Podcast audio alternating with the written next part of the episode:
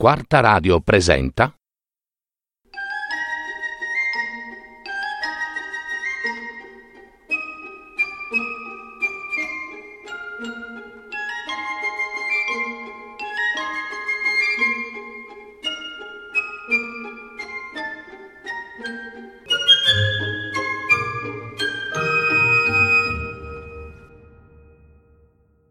La Sfinge di Edgar Allan Poe.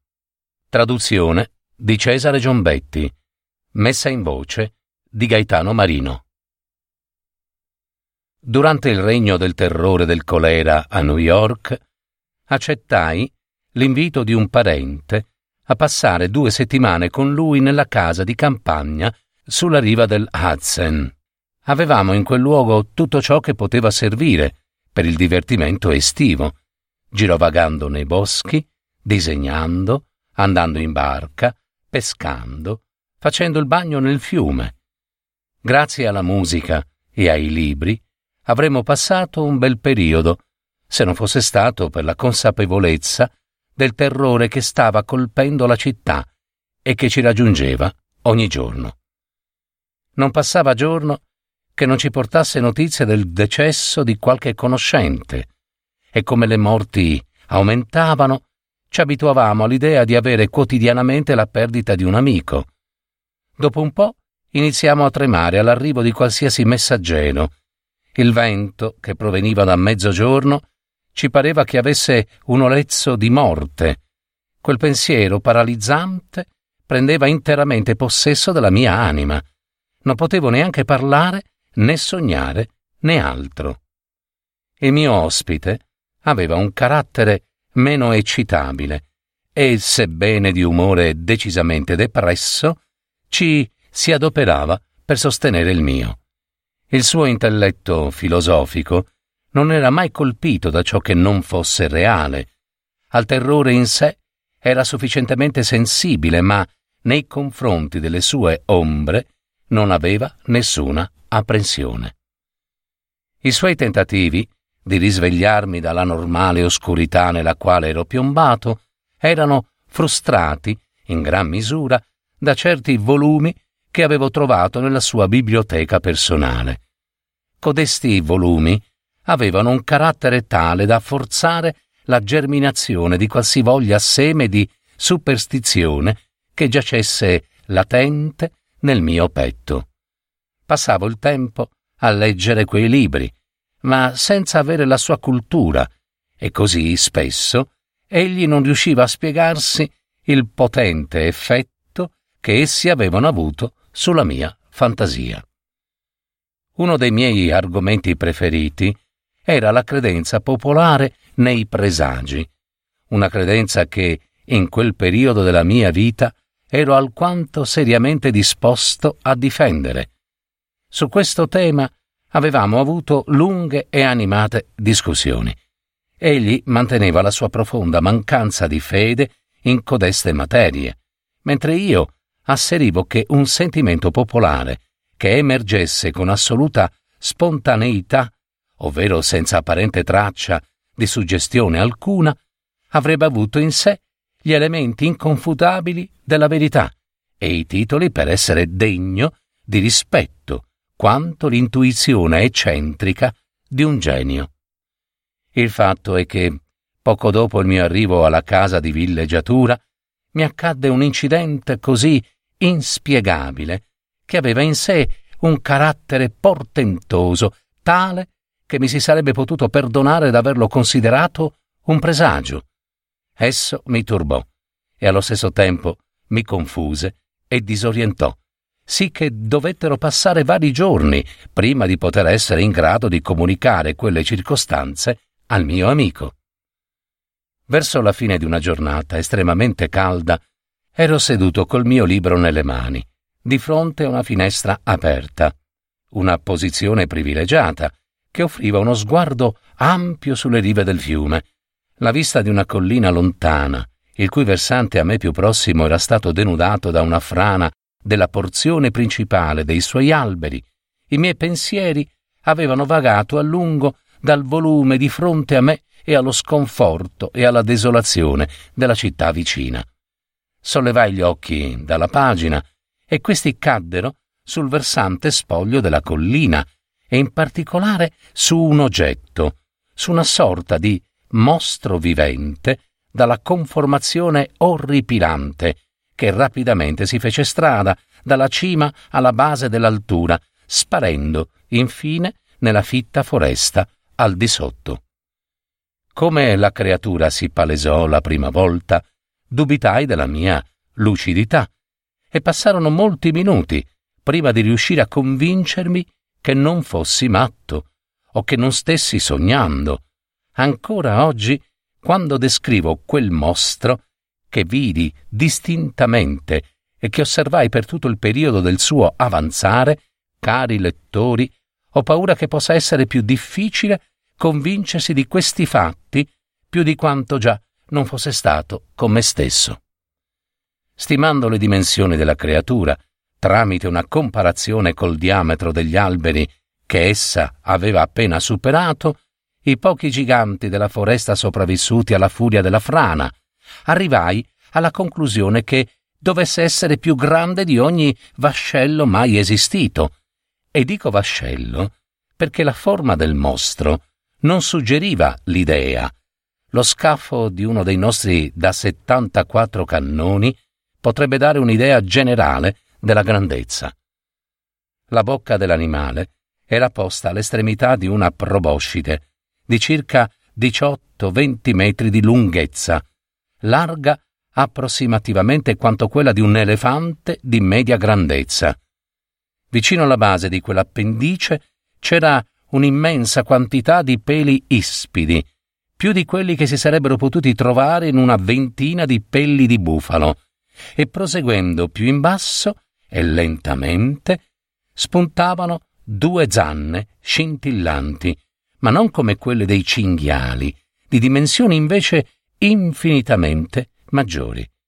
A ogni lato della proboscide si trovava una sorta di asta gigante che si estendeva verso l'esterno, lunga dieci o dodici metri, formata all'apparenza di puro cristallo e con la forma di un prisma perfettamente regolare, il quale rifletteva meravigliosamente i raggi del sole al tramonto. Il corpo era una sorta di cuneo, con l'apice rivolto verso il terreno, e da esso partivano due paia di ali. Ogni ala era lunga circa trenta metri, un paio sopra l'altro, tutte coperte di scaglie metalliche.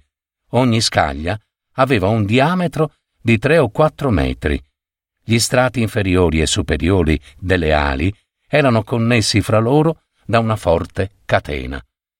Ma la principale peculiarità di questa cosa orribile era la rappresentazione di una testa di morto, che copriva quasi tutta la superficie del suo petto, e che era disegnata accuratamente e colorata di un bianco abbaccinante sopra il suo corpo scuro, come se fosse stata dipinta da un buon artista.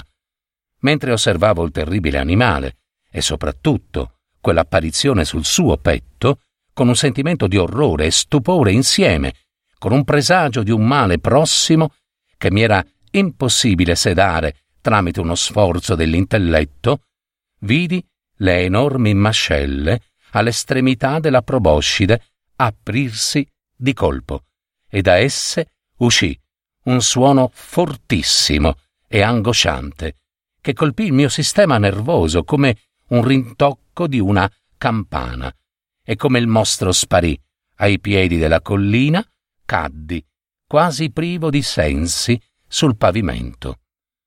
Dopo essermi ripreso, il primo impulso fu ovviamente quello di informare il mio amico di quel che avevo visto e udito, ma non riesco a spiegare quale fu il sentimento di repulsione che alla fine mi fece desistere.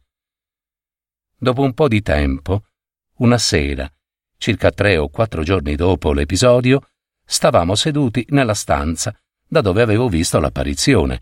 Io occupavo lo stesso posto che guardava la stessa finestra ed egli poltriva sul divano accanto.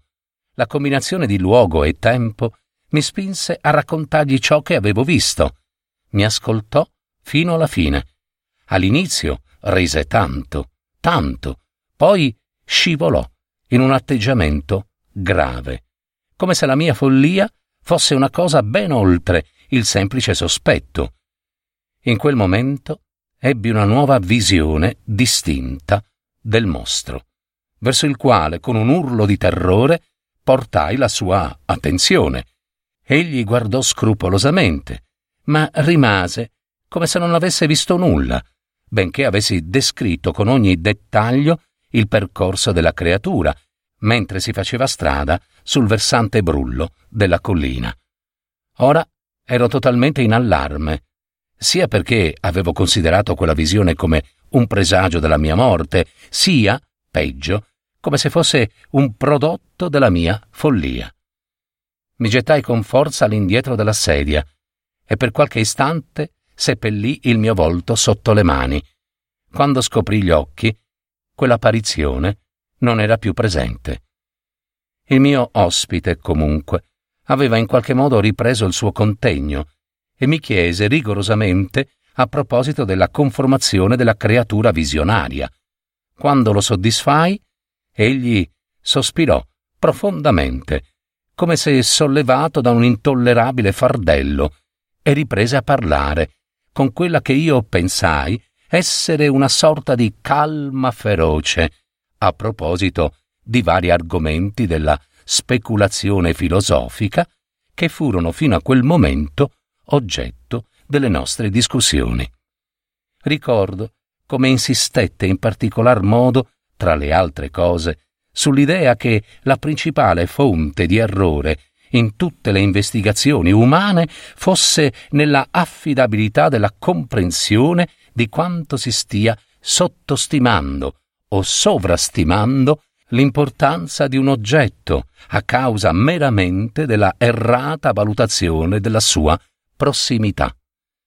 Per stimare, in maniera appropriata, per esempio, disse, l'influenza che sarà esercitata sull'umanità alla lunga dall'ampia diffusione della democrazia, la distanza dall'epoca alla quale questa diffusione potrebbe essere avvenuta non deve mancare di essere uno degli elementi della stima. Potresti dirmi un solo scrittore che abbia anche solo pensato di affrontare questa particolare branca dell'argomento e che possa essere ritenuto degno di considerazione? Qui si interruppe per un momento, si avvicinò a una libreria e tirò fuori una delle sinossi di storia naturale.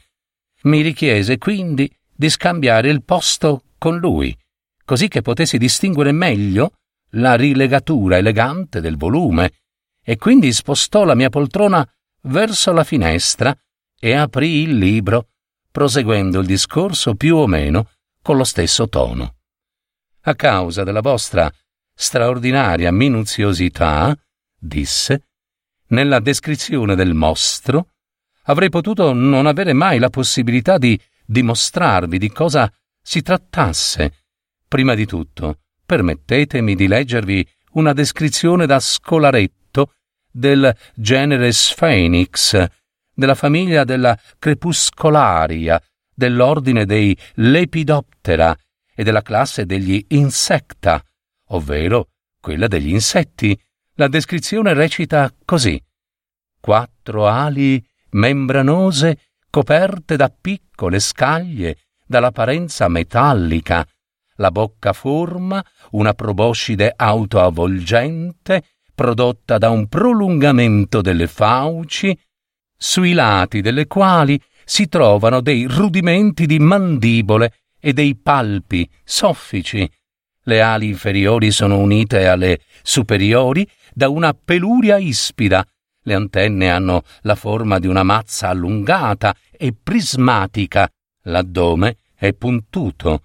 La sfinge, testa di morto, ha a volte creato terrore nel volgo, a causa di una sorta di pianto melanconico che emette, oltre all'effigie della morte, riprodotta sulla sua armatura.